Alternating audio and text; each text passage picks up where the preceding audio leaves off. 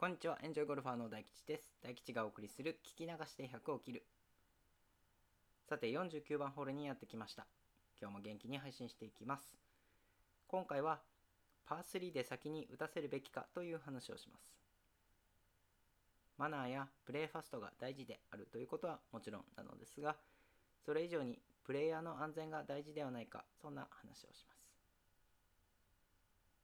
パー3のティーイングエリアにやってきた時に前の組が全員グリーンに乗った後プレー時間短縮のために後続に先に打たせるということがあります。これは必ずやらなければならないということではないんですがその後続の組が打ってからグリーンに移動するまでの移動時間の間に前の組がグリーン上でプレーを続けるということができるので全体のプレイ時間が短縮できるというメリットはあります。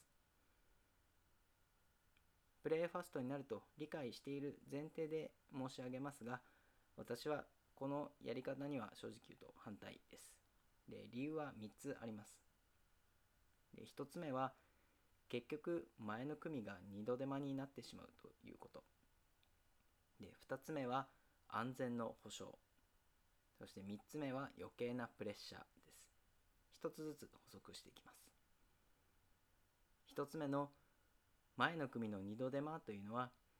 せっかく前の組、まあ、例えば4人全員がグリーンに乗ったのにそこからまた安全なところまで歩いて退避しなければならないということですよね。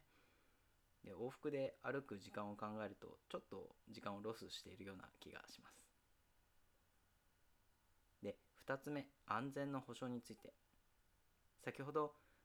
全員がグリーンに乗ったら安全なところまで退避と言いましたがそもそもそこに安全な退避場所はあるのでしょうか？防球ネットなどがない限りは離れていてもやはり球が曲がってくる可能性もあるので危険です。これが私はこのやり方が反対だということの一番の理由です。そして3つ目は、まあ、正直これは私の個人的なメンタルな問題なんですがグリーン側から見られているということで余計なプレッシャーがかかるということ。当然その退避している人たちに打ち込みはあってはならないですしそもそも練習の時も着弾エリア付近に人がいる状況でショットすることに慣れている人はほとんどいないはずです。以上から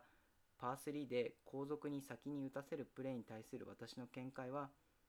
安全が保証された状況でない限りは無理にする必要はないです。